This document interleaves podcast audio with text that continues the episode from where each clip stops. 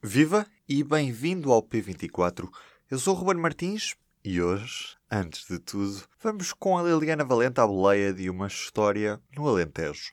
Para fazer face à falta de mão de obra, o comendador António Silvestre Ferreira, da Herdade do Val do Rosa, está a trazer luso-venezuelanos para Ferreira do Alentejo. Para a herdade conhecida pela uva sem grainha, no distrito de Beja.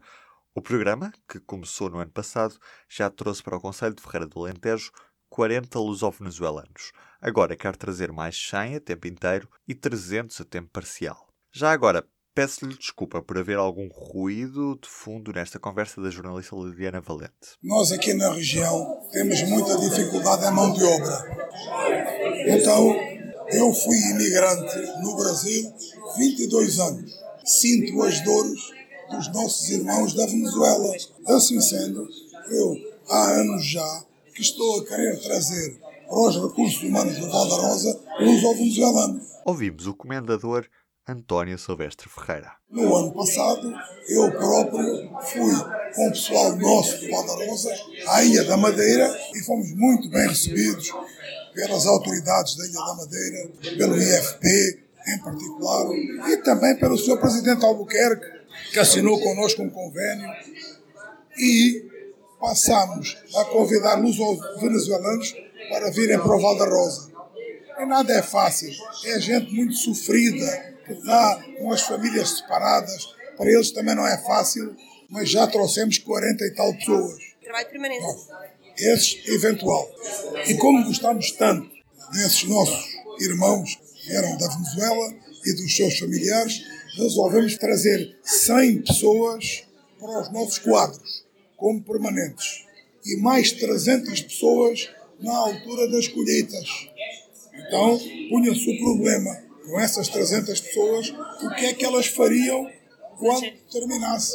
E o senhor Presidente da Câmara de Ferreira do Alentejo, Dr. Luís Ameixa, agarrou essa ideia com muita força e formou um grupo de trabalho estamos a trabalhar no sentido de alojar essas pessoas em Ferreira do Alentejo, porque veja a senhora, por exemplo, Ferreira tem metade dos habitantes que tinha em 1950. Nós precisamos de gente, e que melhor gente do que os nossos irmãos da Venezuela. Este é que é o, o culpado disto, que é o nosso presidente. Há aqui a trabalhar muitas nacionalidades desta propriedade. Fala o presidente da Câmara de Ferreira do Alentejo, Luís Pita Ameixa. Isto chega a ter mil pessoas a trabalhar aqui, às vezes do Paquistão, da Roménia, etc, etc. Mas há esta coisa particular, não é? Com os luso-venezuelanos. Então, uh, nós, estamos, nós, Câmara, estamos a trabalhar em conjunto com esta empresa e com outras para tentar fazer duas coisas essenciais. Uma é garantir trabalho às pessoas de uma forma continuada, porque estes trabalhos são muitas vezes sazonais. Apanhar uvas, ou apanhar eh, laranjas, ou azeitonas, isto ou aquilo, é? certas épocas do ano. Vão e voltam, vêm uns, vêm outros, diferentes e tal.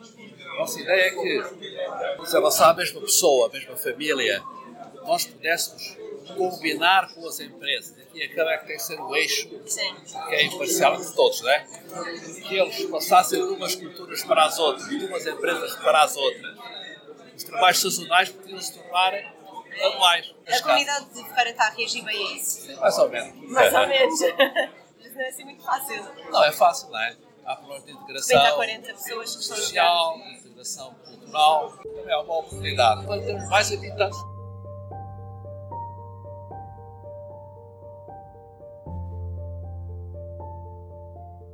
E ainda há tempo para uma ida à estrada? Hoje a boleia da Maria João Lopes e do Bloco de Esquerda. A caravana bloquista começou o dia no Fundão, a visitar as minas da Panasqueira. Uh, o objetivo foi, uh, segundo Marisa Matias, a cabeça de lista do Bloco nestas eleições europeias, o objetivo foi honrar a memória, o dever de memória, porque aquele foi um espaço que esteve ligado à produção de wolframio que alimentou as, as partes envolvidas nas guerras mundiais, ligado a um, condições de trabalho muito difíceis na altura.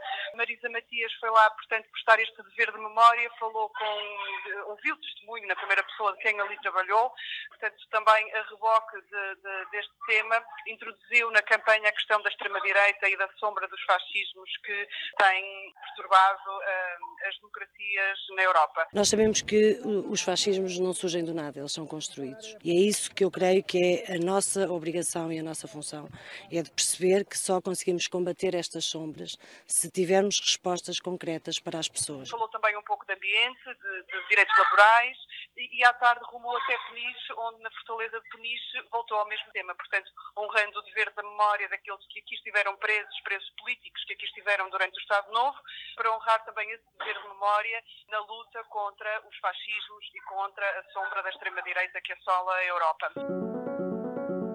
E não se esqueça que pode acompanhar tudo sobre essas eleições em público.pt barra europeias-2019. E é tudo do P24 que contou hoje com as entrevistas da jornalista de política Liliana Valente. Da minha parte é tudo, um bom dia e um grande abraço. O público fica no ouvido.